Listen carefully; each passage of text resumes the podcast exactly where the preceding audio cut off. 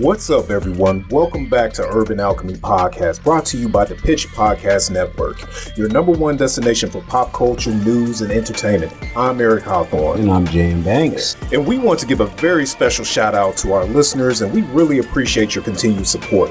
First, in order to keep up with us, please take a moment to like, subscribe, and share the show. Also, for our Facebook users, search Urban Alchemy on Facebook and join the community. It's interactive, growing, and you'll be able to receive the most up-to-date information on the podcast and what we're doing here in the Kansas City area. It's been a minute since we've been together. Yeah. Took a little time. A little hiatus. New with you? With me? No, not too much new with me. What about with you, bro? Nothing really. Just been taking time out for self-care and, you know, that's pretty much just it. Horseshit. Eric has become a published author. Oh, yeah. Okay. Well, when we talk about new developments, Eric actually doesn't tell you what's going on in his life. Eric has had new developments he just does not want to share for some reason with our listeners. Yes, please. Eric has became a published author. Okay. So, yes. Authored an article. Yes, I authored an article in All Black Everything magazine, a startup magazine that is an exciting one for the Kansas City metropolitan area.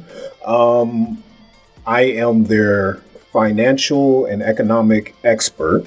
And I didn't know you were given a title. Yes, given a title. So basically, I write articles on the state of economic affairs within the Black community. I really take the time out to delve into the financial aspect as well as the historical economic aspect of our community and ways that we can progress forward and moving toward Black economic independence and what we can do to help small business owners. This particular article is entitled The Power Within the Black Dollar.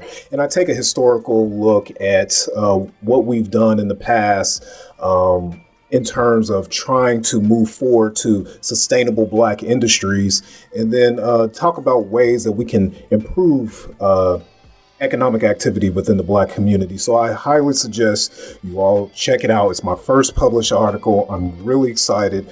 Forgive me, my voice is a little bit hoarse because I'm emotional. I'm emotional too. I am definitely not emotional. I am filled with joy, definitely. But, you know, check it out. All Black Everything magazine.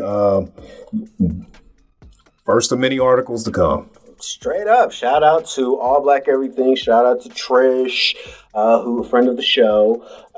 Shout out to Eric. That is super exciting. That's super dope. I can't wait to check out all of the articles that are going to be coming out. And yeah, it's a great move for All Black Everything to have a financial analyst on their staff of writers. And yeah, I can remember when my first article got published and just how hype I was. So you're taking this very well. Yeah, I'm saying, I was just handing out copies of articles to people who didn't read.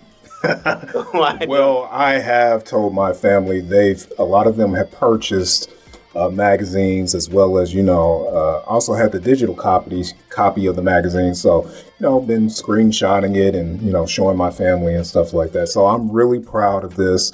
And, you know, hopefully it can grow and to something even greater, but I really enjoy writing for my people and educating them and using my knowledge that I learned to benefit my community.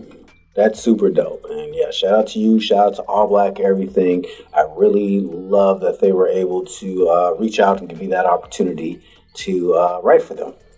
That's just making dreams come true. I'm joking, of course. Thank you so much, JM, for your networking facilitated. Yes, your facilitated. You make connections. Okay. No, but that's super dope. Just people don't necessarily just have things published in their name. So I always say that's a huge move for anybody.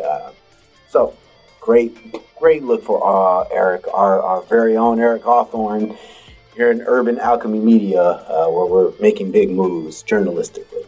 No, shout out to that. That is great. Yeah, we've been actually doing a lot of taking a little bit of break the last couple weeks.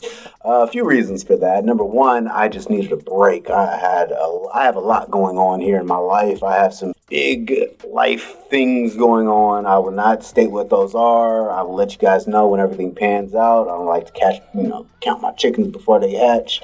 That's the saying, right? You know what? I don't even know. It sounds right. I'm sure it's chicken. Yeah, something about chickens hatching from eggs. I don't count them. That's what I'm trying to say. Okay. Yeah, I don't want to throw that out. I don't want to jinx it. But once those do come to fruition, you guys will be the first to know. But yeah, I have been trying to expand the podcast so we can have multiple shows on during the week. So we already have our Monday media reviews. And then we have our interviews, which I'm going to try to be doing a male and female interview Tuesday and Wednesday, and also a all-female headed show, hosted show, Thursday probably, more than likely, and of course our Friday night relationship talks, capping out the week. So it's going to be a full production schedule, but I think we can do it. You guys know I'm not a people person.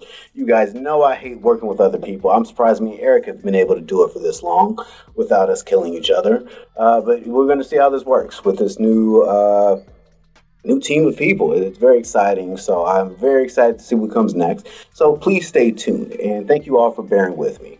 But yeah, it's been very, very, very crazy these last few months. The show's been growing, just the connections that are being made, the phone calls that are getting taken, the emails that are getting sent are way beyond anything that I ever thought that we'd be working on this junction of our tenure. But shout out to us. Thank you, Eric, for being on this fantastic journey with me. Of course. And it's exciting seeing you get some stuff worked out with your own business plans and just seeing that jump off the ground. Exciting, I can't wait for you to get everything off the ground so you can, announce everything to people. But that's just been great to see that pop off. And just be sure to support your friends' dreams out there. Eric's been supporting me for 2.5 years now. And, I'm finally getting the opportunity to, say, go try to do whatever you want. Go try to make a spaceship out of a trash can or whatever the hell you think you can do. Make a trash can? Go spaceship out of I don't know. Spaceship out of a trash can. Yeah. I'm not sure how successful that would be. I'm sure Elon Musk could do it. No, what Elon Musk does is he gives his money to the top engineers and scientists to be able to make that. He himself. Trash cans and space cans, yeah. That's all I hear. No, but straight up, just a lot of people doing a lot of great things. I'm glad my co-host is one of them. And I hope a lot of you will continue to thrive and flourish out there. We're going to be doing something a little different today. I've been getting a lot of feedback about people wanting to just hear us talk about random stuff again. For those of you who don't know, back in the Alpha American podcast days, we used to talk about random things in the news. And a lot of those covered were movies that are coming out. A lot of trailers pop up, and we would have a lot of discussions about that. But since, that sort of thing hasn't been happening due to COVID, we really haven't had that much to talk to in ways of that. Now movie theaters are starting to open back up. We have trailers dropping left and right. So let's start things off. Let's start things off with the backlog movies. Black Widow. They've been dropping Black Widow trailers for the past 2 years, it seems like. They're finally, I think they dropped the final trailer. And I think from now we can pretty much piece together the movie with all the trailers they've dropped. But I think people were really cooling off on Marvel at that point. And it was just like, who's going to go see this movie? And now that I've had a little time, I wasn't planning on seeing it. Now I do want to see it. Now that I don't know if it's just become that dry spell of no movies and, theaters are opening back up. And my listeners know I love movie theaters. I love the movie experience. So the fact that I haven't been able to do that in a year has been very depressing for me. So the fact that I can go and do that, I'd be happy to watch most anything. Give me an Adam Sandler movie. I'd sit through that shit. But now that I can do it, I'm definitely going to go see Black Widow. I can't say that I'm particularly... to the mic. That's right. That's my big boy. I can't say that I'm particularly interested in Black Widow. I'm not... You know me. I only like a select few of the Marvel movies, and those are really the smaller movies like Ant-Man, Doctor Strange, Iron Man 1. Don't get me wrong. I like Black Panther. I like Winter Soldier as well. But, I've never really found Black Widow's character particularly interesting. Mm. So I will give it a chance because I'm excited to get back into the movie theater. But I am a bigger DC fan than I am a Marvel fan. Not to say that DC has done a good job, because they have not at all. But, you know, I'll go see the movie. But at this time, I'm just like, not really excited. I'm interested. I think this falls within Marvel's spy genre. Okay. Which I really like. If they make a spy film, then I'm cool with that. It looks like it's going in pure Winter Soldier, Captain America Winter Soldier tone, at least. Mm-hmm. But yeah, this is one that I have steadily started to look forward to because the action pieces look great. And I do like that more grounded superhero story arc where it's like Cold War type, you know, espionage going on in today's atmosphere. That's probably why I loved Winter Soldier so much. Yeah. But yeah, I'm looking forward to it. Black Widow as a character, I have always found her interesting. From her initial entrance in Iron Man 2, which you don't like, I know. Iron Man 2 is not a good film. Iron Man 3 is not a good film. Both of those films are poor. I think Iron Man 2 is I'd say it was a good film. It was right there at the borderline of a enjoyable movie. Even with Mickey Rourke only saying bird. Shut up. He says more than the bird. No, he says bird like 80% of the time. That's the only word he says. Drones. And drones. Drones better. Yeah, you're right.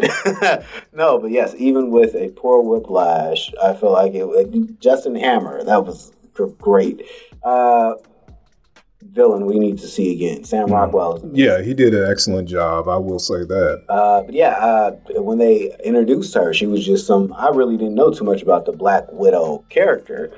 And just having that, you know, they give her just a short scene to, you know, showcase what she has. And I was like, oh, that's pretty dope. Like, Scarlett Johansson's kicking ass in this movie. And then they give her more and more to do in each movie. In the Avengers, I remember she has that dope scene with Loki where she kind of like tricks him out of telling him what the plan was. And it's just like, yo, this chick is like, there's stuff behind her. And they never tell you specifics about her life. They just give you little glances. Right. And so I think it's going to be very interesting to finally see what the hell, like all these inside jokes or inside, you know, statements about her mysterious, but all the blood in her ledger and all that shit. I want to see that. I think that's going to be a very interesting movie. And then plus you have, I love the way Marvel steadily building new facets. Like you got the Thunderbolts about to come out. Mm-hmm. You have Young Avengers, and they're steadily building on pieces of these teams, so you don't have to worry about like the classic Avenger team that's burnt out of these movies. Mm-hmm. But I do think there's going to be some characters, if you know your Marvel, there's going to be a few characters from the Black Widow movie who are probably going to transition over into the Thunderbolts.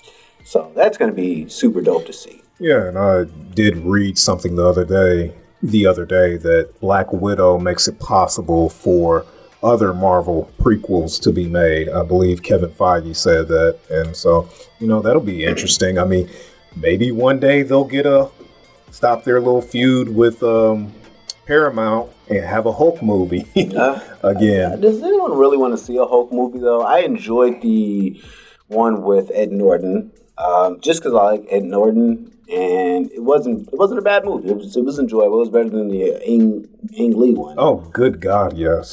The 50-foot Hulk. Hulk, yes. Just ridiculous in San Francisco. It was much better than that. But I just felt like Hulk is always a better side character. That's why you can throw him in Thor Ragnarok, or you can throw him in just let him be Mark Ruffalo. Or the She-Hulk. She-Hulk is coming. Yeah, but, you know, he's a side character in that.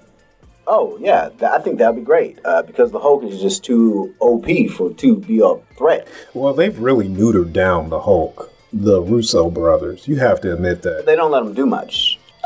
Yeah. He's the Hulk. It's like...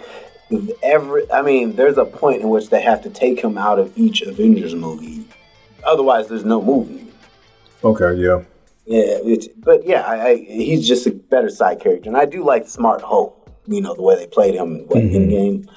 But yeah, She-Hulk is coming. I don't know why I'm so excited about that. I really like She-Hulk in the animated series, even though that was short-lived, the whole cartoon. But well, see, She-Hulk is also a better side character in the comics because she would just pop up as a lawyer, and just, you know, that she would pop up in different books, not as, you know, the superhero, but as a lawyer to trial cases. You know, just big ass 9-foot green She-Hulk in a courtroom, but. You know, she crossed paths with Daredevil a lot, you know, because Matt Murdock is a lawyer. Right. But, and I can't wait till they get the shit off with Netflix or whatever those Netflix shows are doing, because I miss those also. Yeah, I really miss Daredevil, I will say that. Yeah. I couldn't really get into Jessica Jones. Never actually watched The Punisher just because I didn't want to get invested in the show knowing that these shows would not continue. I got really into Daredevil, Jessica Jones, and Luke Cage. Although I did see Luke Cage had its flaws. I'd say the first 9 episodes were great, and then the last maybe 2 were not great. But Jessica Jones was really good the first season. And then the first season of Luke Cage was really good. Yeah, I really do hope if they continue or...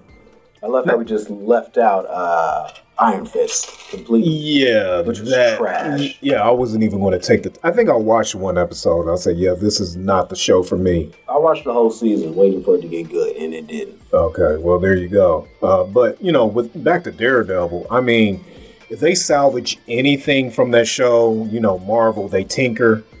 They need to keep Vincent D'Onofrio as Kingpin. It's Wilson Fisk. Really, Wilson Fisk. I mean, he plays both roles so well. And I mean, Froggy and Matt Murdock, those characters, I mean, I don't really particularly care if those actors stay around. Karen, Paige. I can't really... Claire. I can't really remember. Redhead. She's so annoying in that show. I think it's Claire. It might be Claire. But I know Vincent D'Onofrio's character, he just... Superb. He's like J. Jonah Jameson. Right, that's what I'm like. Just K. Simmons is J. Jonah Jameson. He's like definitive now. Yeah, don't get rid of him. I mean, he really... You can tell he really cared about the background of that character and really went into a deep study of who that character was, who Wilson Fisk was, the boy... trapped in a man's body to become the Kingpin. So, yeah, excellent role. If you have the time, please take the time out to watch Netflix's Daredevil. It is really good, and save for at least the first 2 seasons. Yeah, the first 2 seasons were great. After that, it... Yeah, I agree. As soon as Elektra popped up. Oh, Lord. But that's a great segue with Iron Fist, because speaking of movies I didn't think I was going to be excited about, I saw the Shang-Chi and the Legend of the Ten Rings trailer. And I was like, oh shit, this actually looks like something I'm a little excited. I was very surprised to find myself watching this trailer because it reminded me a lot of like DC's League of Assassins. Watching the trailer was like this ninja cult, you know, and this guy running away from it. It was just like, it's kind of like Batman type. And that was just like, yo, this is what they should have did with Iron Fist. Because, like, I feel like when they tried to do the Iron Fist stuff, I don't know if the budget just wasn't there or what, or if it was just the guy they got to play Iron Fist, who was Lawrence Tyrell.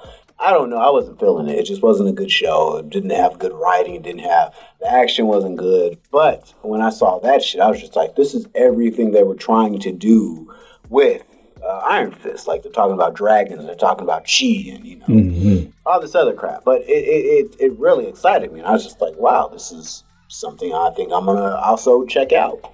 Yeah, I think I'll check it out as well. It seems like a smaller Marvel film. I mean, it's gonna have its action set pieces and stuff like that, but, you know, I'm not gonna say they're not Elseworld stories, but off the beaten path stories, kind of like Ant-Man. Guardians of the Galaxy. Yeah, I actually have not seen Guardians of the Galaxy. The original, or any of them? Any of them. You should. It's one of those delightful treats where it's just like, I never thought this was, like you said with Ant-Man, like, I never thought I would enjoy an Ant-Man movie. But. Yeah, Ant-Man to me was awesome. Not so much the second one. But the first one, seen the second one. It's not that great. But I am excited to see Shang-Chi, you know. So we'll see how that goes, how that plays out. But, you know, I was really surprised to see the Abomination at the end. Right. That was a super huge Easter egg. I did not expect to see. And it was just like, oh, we haven't seen him since... Oh, wait. I know. Wait till he sees the Hulk. He's going to be like, wow, you look different. Yeah, you look a lot different, buddy. So no, but yeah, that was a great Easter egg to drop there. I love the Mandarin. That's probably one of the reasons I hate Iron Man 3 so much is because they screwed up Iron Man's definitive villain and just was like, no, it's not the Mandarin. It's actually an actor. Guy Pearce's character, whoever he is. It pissed me off. And then on top of that, you get the great Ben Kingsley to play the Mandarin. And then they show you these trailers, and it's like, this guy's like kind of like Osama bin Laden type. You know, kind of like the Joker, actually, the way he was delivering the monologues, just like, this world is rotten. We need to. It's just like, oh, this is dope. This is 10 rings right here. And then they're just like, nope, it's a joke. Ha ha ha ha ha. It's like, don't fuck around with my comic book mythos. But that happened, and now they're bringing the Mandarin back, and I like how they changed the actual 10 rings. It's like they're like bracelets, like power bracelets around the arm. I was like, oh, that's a dope concept. Right. And I've been seeing people saying that they're actually dragon rings. Like, okay. Because if a dragon were to wear rings, they'd be like the size of bracelets for his problem. So I was like, that's a dope way to, put in the dragon mythos. Right. And yeah, I think it's going to be good. I think it's going to be probably the first Asian American movie. It's going to be like the Black Panther for especially Chinese audiences, which I've been seeing. They haven't really liked it. There's not like a lot of. I think it's because it looks good. Like, I don't think they expect it to look this good. So they're just like, no, this is American, Asian, Hollywood. We'll have to see what they... Is there an Asian director to this film? Do you know? I don't know. Let's check. That's a great question. Because I could see them being upset if it's not an Asian director. But I can't think... I couldn't possibly think Disney would make that mistake and not make this not an Asian director for their largest market. Okay. Directed by Denson. Oh, no. They got Denson Daniel Cretton, who is an Asian. Okay. Yeah. Yeah. It's a good job, Disney. I couldn't see them doing this movie. So, yeah, it's a huge Asian cat. Like all, from what I can see, pretty much all Asian still. Save for maybe one or two characters. Yeah, I think this is going to be like the Black Panther for Asian audiences, which is dope. I do think, and it's always so crazy to see people get bent out of shape about groups of people finally getting their, moments in the spotlight to say, yo, this is, let me go take my kids so they can see a superhero that looks like them. Right. So... It's super dope to be to show, Disney and Marvel with their whole inclusion crusade. They have had missteps, but I love that they're able to. Like, I remember the feeling I had when I went to go see Black Panther. It was just like such an amazing feeling. I was just like, finally, at the age of in my late 20s, I'm early 30s, I finally get to go to a movie and say, wow, that's what it feels like. I mean, we haven't had that since we were kids, with Spawn and Blade, and that wasn't. It really wasn't that excitement, like that nerd fandom. Well, those were particular films. Stories about black men and white men's white worlds. So it's just like they're just so happen to be black. That one's specifically like this is the blackity blackest movie the whole in the superhero lexicon. Right. So it was just something so different. I felt it was so hilarious watching the white people look uncomfortable because they're just like, they're really wearing dashikis.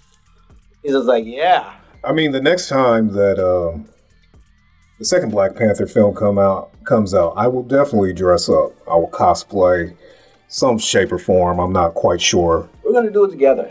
I think I might go as M'Baku. It's going to be all of our listeners from Kansas City. We're going to mob to Wakanda forever. Right. So. Yes, we're going to dress. I'm going to dress like the guy with the green suit with the thing in his lap. Oh, that guy? Okay, yeah. I was like, how the fuck is he talking so clearly? Who are you?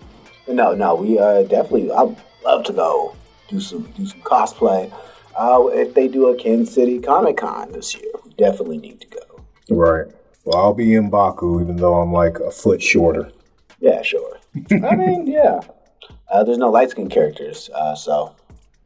You can be Claw. You can Ulysses Claw? Yeah, you can be Claw. Thanks. Thanks, guys. I'll be Martin Short. Steve, what's his name? Martin Freeman? Martin Freeman. Yeah. Martin Short, Martin... Everybody else, Martin Luther King. No, but... Yeah, so Marvel is, I'm loving what they're doing, especially with these TV shows, mm-hmm. because I don't have been catching them. Not one. Oh, damn. I haven't watched WandaVision, Loki. WandaVision was weird. You don't need it. Or even... Captain America was... Yeah. Falcon and Winter Soldier was good. I liked it. Okay. The only thing I didn't like was like the villain, the Flag Smasher part of it. Okay. Everything else is pretty good. Loki's good. They didn't have Zemo? Yeah, Zemo was great. Okay. The only thing I didn't like was the Flag Smasher. Okay. Because it's just like, you stop trying to make fucking political statements. They're the bad guy. Stop trying to make them sympathetic. Okay. But Loki's good. Loki's really good. Okay. Well, I may have to give Loki a try. I just haven't really been interested. The only... thing Disney is going to put out that I know for a fact I am going to watch is the Kenobi series. So. Oh, yeah. I keep forgetting about their Star Wars stuff they're working on. But yeah, Loki's good. Yeah, I'm very excited to see what they're going to do with their TV. I mean, that to me, that kind of seems like the next step for them. I mean, just because I think they see... flaws in the movie, and I mean the potential flaws in the movie system right now, just for they're over budget a lot of times, and they see they can scale that down and get the most out of that. I mean, they're using that stagecraft technology that the Mandalorian uses for digital backgrounds, and it looks just as good as like being on a green screen or actually on set. So, you know, they're able to make these awesome set and action pieces. And how many episodes was WandaVision? 6? I think it was like 6 or 7. Yeah. I mean, you can do offbeat. I mean, they might make you never know. They might say, oh, you know what? Ant-Man, we don't really want to continue putting on the big screen, but you know what? It'd make a great series. Yeah. Let's do that. Because you can pretty much shoot it like a movie. Right. And then cut it up into 6 parts.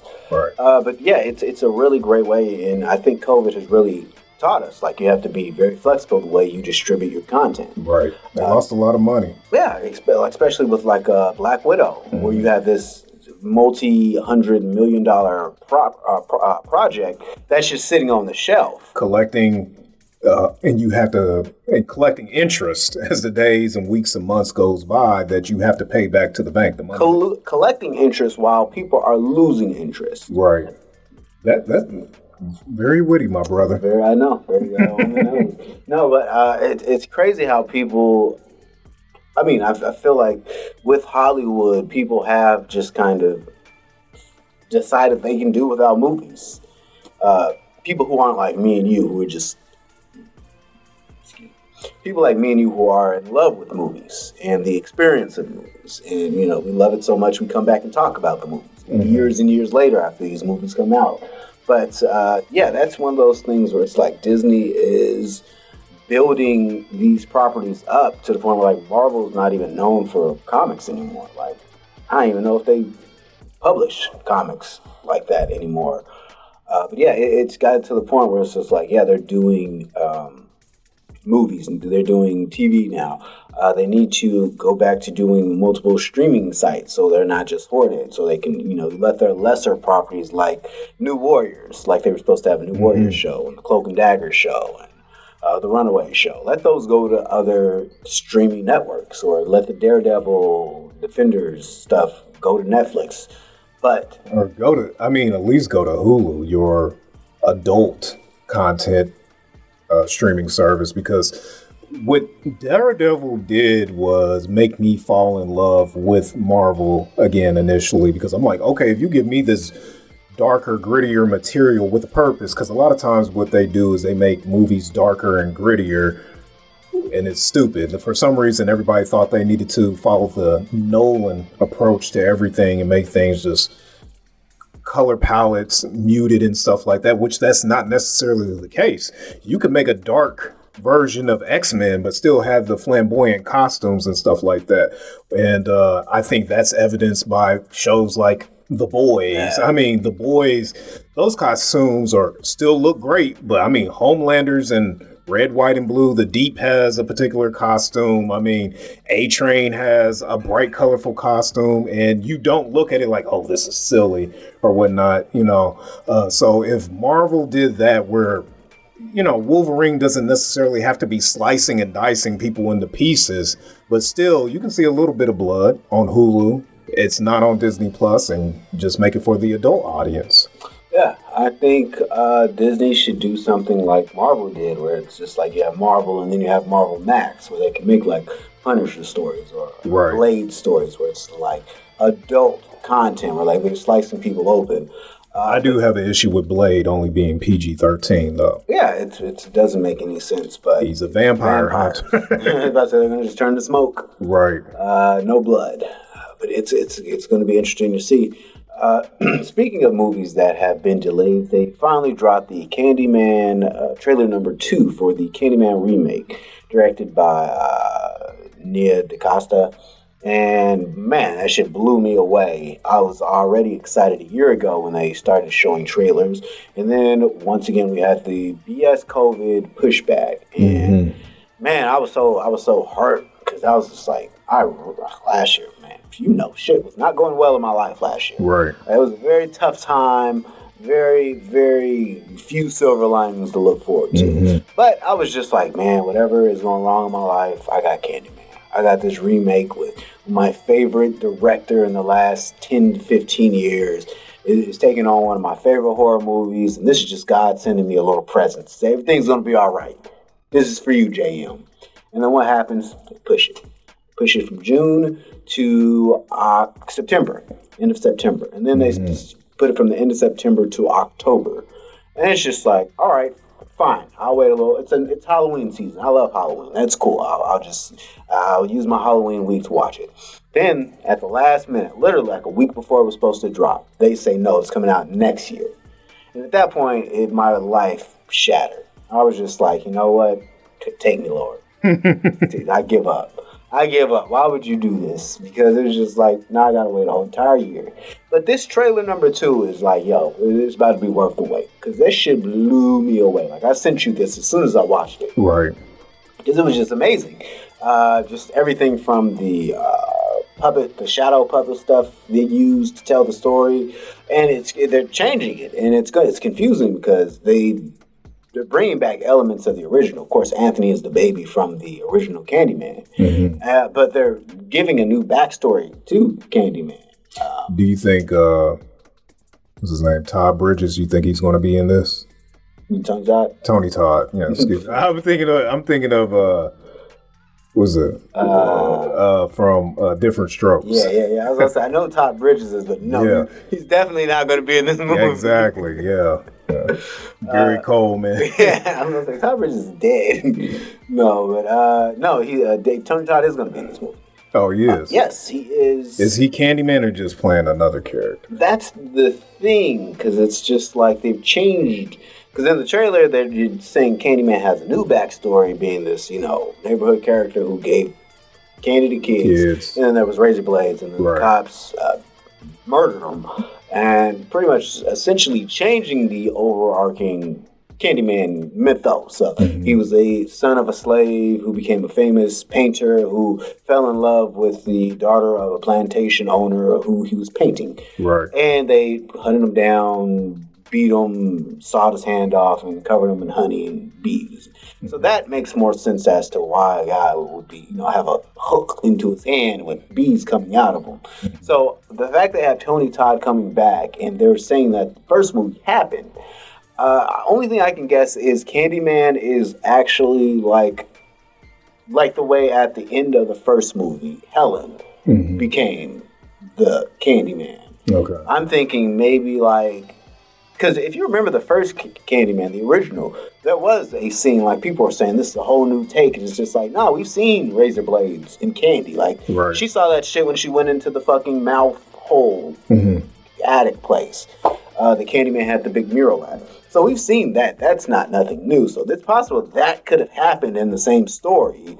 And these individuals who had pretty much been wronged and murdered become the incarnations. And we see that happen with Anthony, where you see like him pretty much becoming the Candyman. Right. So that's my theory, that it's still the Tony Todd Candyman, but somehow he's transforming these individuals so that the legend of Candyman continues. Yeah, so it's like in the trailer it says Candyman's not a he, it's the whole damn hive. Like, I think it's just like a cycle of violent acts that's creating more entities. Okay. And each time, you know, it's pretty much like, because I know they're doing away with the sequels, but one thing I thought was interesting about the second Candyman, Farewell to the Flesh, that took place in New Orleans. So it was kind of like those two Candymans. Like, you had a Capri Green Candyman, and then you had the New Orleans Candyman. So it was just like... And then in L.A., there was one out there. So it was just like this legend kind of like American Gods. Have you ever seen American Gods? No, I have not. Well, American Gods pretty much is like the gods exist, and they are created wherever people take their beliefs. So it's like there's an Odin in America, but there's an Odin in Scandinavia also.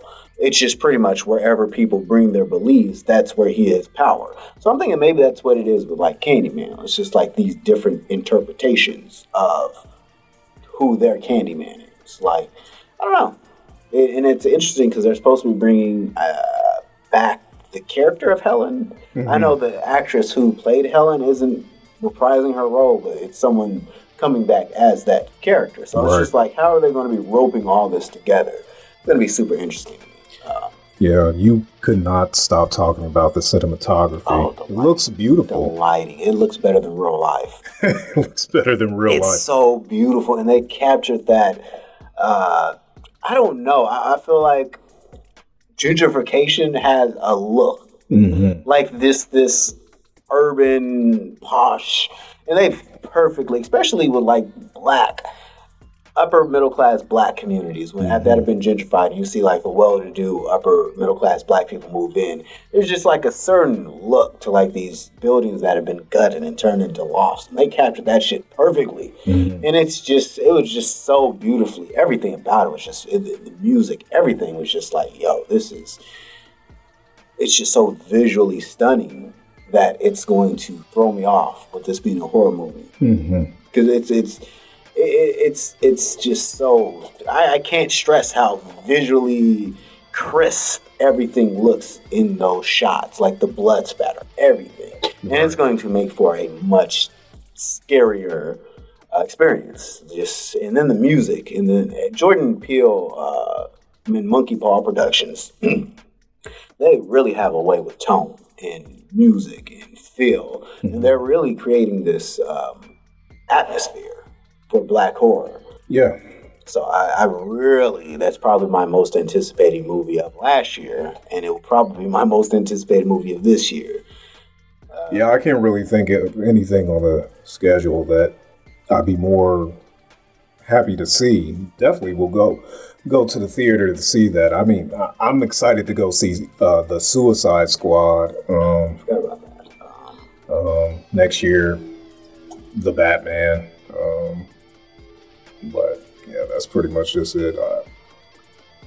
In terms of movies that I'm excited to see. But yeah, definitely Candyman looks awesome. When you showed me that trailer, I was just like, man, this looks really good. It looks like they're taking the story very seriously, you know, with a new age twist, probably to help people identify more with current events, moving away from the slave aspect.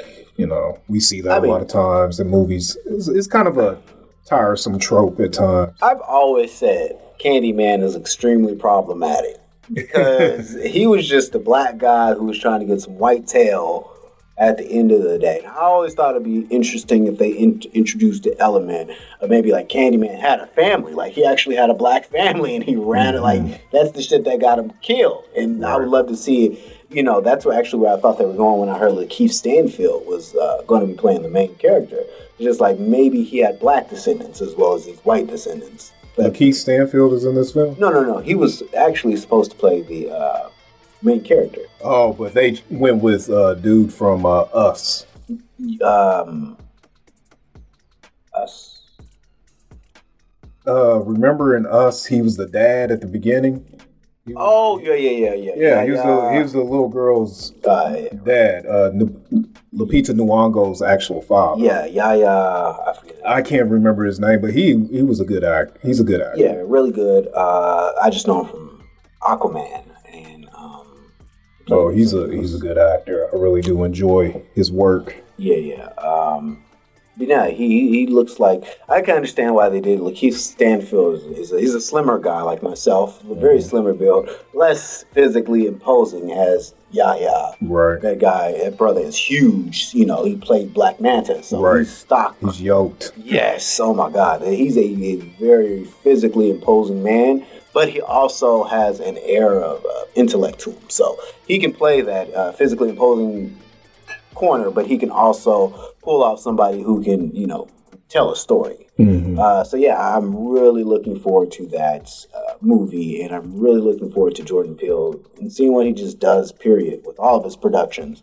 And even though he's not directing this one, you know, his fingerprints are all over. Right. That's all I have with Candyman. Yeah, I just can't wait. And yeah, Halloween Kills, another movie that got pushed back from last Halloween to, I believe, this October. Mm-hmm. Which, have you seen the trailer for that? I have not seen the trailer. YouTube is demanding that I watch it, but I have not clicked on it. Yeah, it picks up right where the last movie left off. Speaking of YouTube, YouTube's algorithm has demanded that I watch this man clean and shave cow hooves, like repeatedly over and over again. I don't know how this recommendation came up. I really, truly don't. But I could not deny the algorithm. After days and days of showing me the thumbnail, I had to click on it. And now I'm addicted to cow hoof cleaning videos. It's so weird that you bring this up, because like I have a weird addiction also. What is that, my brother? It's mink rat hunting. Mink rat hunting? Yeah, it's like these videos of this guy who like trains minks, and they go to these farms, and he goes there with like these different types of dogs, like terrier, and like these different dogs that were like bred specifically for rat hunting. Right. And they go to these like pheasant farms with like thousands of rats. And then the mink goes into their little hole and like brings them out, and then the dogs will kill them. And it's like literally killed thousands of rats. And I've become obsessed with these videos. So has Lord YouTube ordained that you should watch this material? And I watched it. I was just like, mink and dogs versus thousands of rats. And I was like, okay, I thought this was like going to be like a fighting video, like a pit fighter or something. No, these dogs were going in this barn, and they were just monstering these rats. Like the rats, I almost felt bad for them, but they're rats, so we have to exterminate them all. But yeah, it's just so crazy that so many cultures bred dogs specifically to kill rats. So people thought I was crazy about the cow hoof cleaning videos, where he's shaving down these cow hooves. Some of them have are infected with like ulcers and, you know, abscesses and stuff like that. They have nails stuck in their foot, but this guy fixes their feet, and it's such a satisfying watch. But, you know, my sister was like, why are you watching this? This is foolish. And then I said, no, just behold.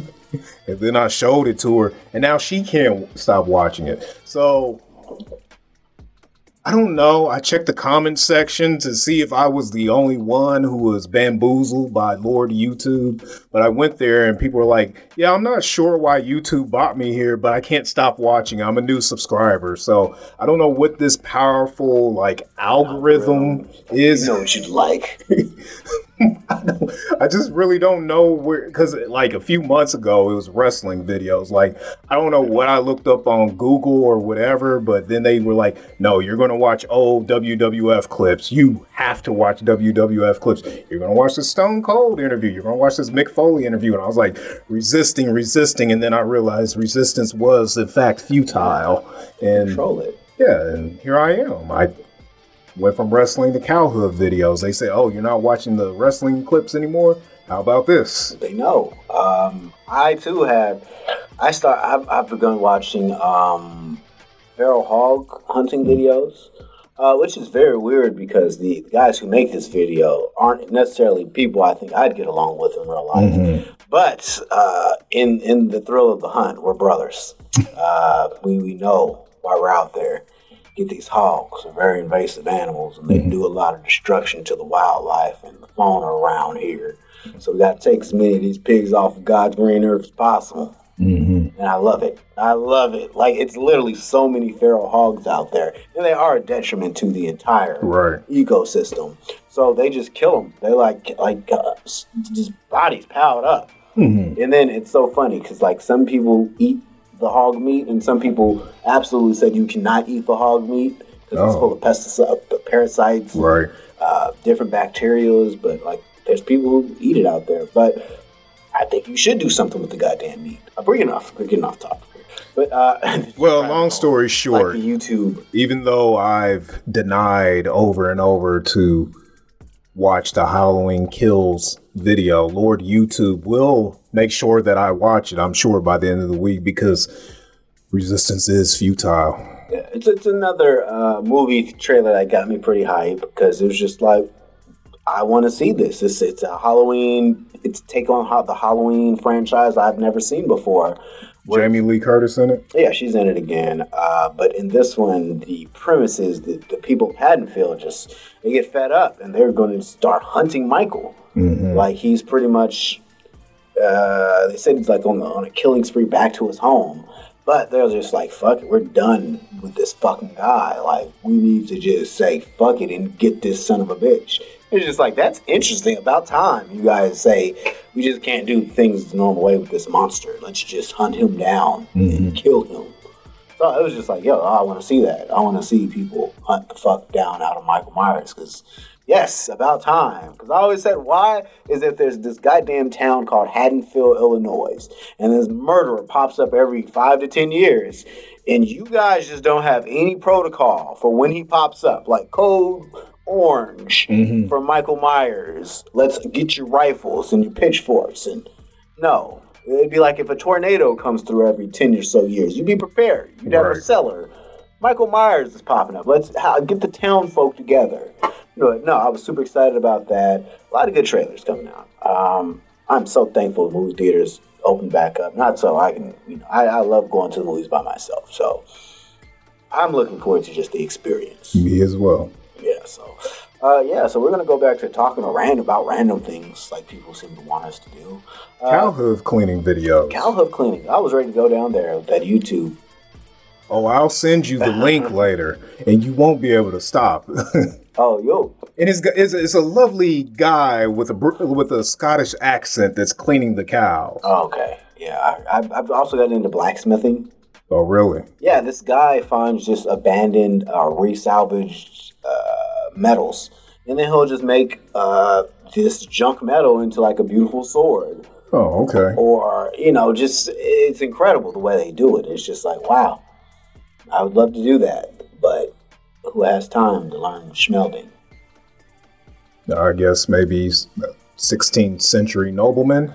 Yeah, I mean it's a great thing to probably make some additional money off of. Right. You know, you just find crap metal and just be like, I'm going to make a decorative spear or a decorative gun, you know, or something. But no, it's definitely great to see how people are just using YouTube just to get out there. Right. There's a guy I watch called Catch 'Em All, and he's a black guy in Florida, and he just catches wildlife, invasive iguanas or snakes.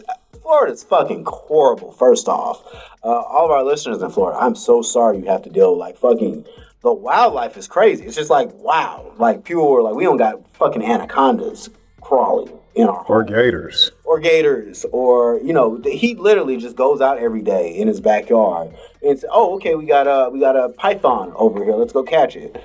And, yeah, it's just crazy. And people are out there just making YouTube videos about everything under the sun. But more power to you. I respect the hustle. Yeah, you might have more trailers. Anything else coming up you're excited for, Eric? Just the Suicide Squad. I will be in theaters to see that. Just checking out the new Fast 9 or F9. Definitely not. I have watched the reviews for them, and they are comical, like the spoiler reviews. Now, I know this film has made $70 million this past weekend. Broke records. Post-pandemic records. But still records. But at the same time, I'm like, at some point, you got to stop. Like, the last one I saw was when they were on the ice, like, outracing a torpedo. Yeah. And that was, I thought, jumping the shark. But no, what they say in this one is, like, we're, spoiler alert, Ludacris and Tyrese go out to space in makeshift spacesuits in a car. And they're not just like, oh, they just go up to the atmosphere. No, they actually are in space for a considerable amount of time.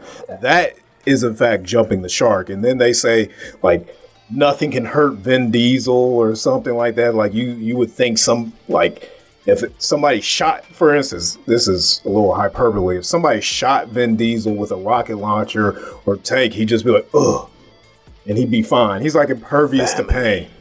Family, yeah. It's all about the family. Like, and I don't understand the Fast and the Furious movies. I've only seen the one where they're like, no, I've seen two of them. The one where they're on the ice and the one with Ronda Rousey. Or are those the same movie? I don't know. I might be conflating two movies as one or one as two. I'm not quite sure. I know. They're a blur. Like, I remember seeing the first one, which was about street racing. And then the second one, which was about street racing, but they're going to use the street racing cars to get someone really fast. I was like, that makes sense. Right. And then the third one was like Tokyo Drift. And I was just like, oh. The one nobody talks about, the one with Bow Wow. Yeah. Bring Bow Wow back. Let's start a hash. They did? Yeah, I heard he had a cameo on the new one. Did he really? Yeah. I heard they actually had a few people from the Tokyo Drift movie come back for this one. Okay. Because, yes, it's the one no one talks about. It's the one without a number. Then after that one, it's like when they start going to Mission Impossible, you know, Triple X type, you know, bullshit, where it's just like you have to suspend all belief going into this. But people are saying, like, this is the dumbest of the dumb. Like, it's the lowest common denominator of filmmaking. I saw the trailer where he, like, used a rope to swing from, like, a cliff. His car, right? Yeah, he jumps his car off of a bridge and then hooks it onto a rope and then swings from a cliff to, like, another cliff. It's just like, let's forget physics here. Definitely forget physics. I mean, they've done shit where it's just like, okay, I'll go with it.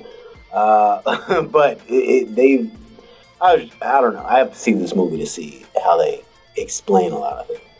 No, when I saw Hobbs and Shaw, I could not stop talking to you about it because it was so idiotic. Yeah, the only thing I'd say is unforgivable in that movie is the scene where, like, all the cars are hooked to each other with the helicopter. And The Rock is all, yeah. Just but Captain America. Remember, prior to that scene, The Rock was, like, in full Samoan garb or whatever. And then next scene, he's in jeans, shoes, and a shirt. I was like, when did he change? No, this is a full-blown action scene going on. Imagine, like, I don't know, like, Lethal Weapon, where Mel Gibson is wrestling Gary Busey at the end in the mud and, you know, Danny Glover's character is, like, cheering him on, and, like, as it cuts to Danny Glover and then cuts back, Mel Gibson's no longer in a shirt and, like, some tattered jeans. He's in, like, a three-piece suit. That's what that would be akin to in Hobbs and Shaw. The fact that they fought off these mercenaries with clubs and barrels of gasoline. And it's just like, okay, sure. I see you guys are doing whatever you want now. No, yeah, that is all I got so far. No, that's all I got. Yeah, well. Four things. All right. I guess we will look forward to these films as well as the Suicide Squad. I guess we'll talk more in depth about that as it approaches. Yeah, I want to say shout out to a fellow board member of mine on the board of directors for the Village KC, Miss Miss Crystal Reed, and she has a children's book that she authored entitled Hugs from the Sky. That a dope cover. Yep, beautiful cover. It is. So be sure to check it out if you are looking for a children's book, if you're a parent who needs a great book for a young child. That is out and available, so be sure to check her out. And yeah, I've been coming in contact with a lot of children's book authors. I know Eric has aspirations of being a children's book author. Shout out to Dayon Nicole, also a children's book author, a friend of ours from UMKC. Delta Sigma Theta, shout out. But no, shout out to all of our authors here in the Kansas City area and who are making children's books. That's super dope, and I'm looking forward to seeing what we have in the future. So yeah, I just wanted to give that quick shout out. You got any shout outs, Eric? Nope. All right, cool. Don't have any friends except you. Nobody doing anything else with any kind of platforms besides me. Sound great. All right, so that is our episode for today. This is our Monday Media Reviews. I'm here, Eric Hawthorne, the wonderful author of the year, financial analyst of the year. Eric Hawthorne with yours truly, J.M. Banks, here at Urban Alchemy Podcast. You all stay blessed and stay safe. We will catch you all later. Peace.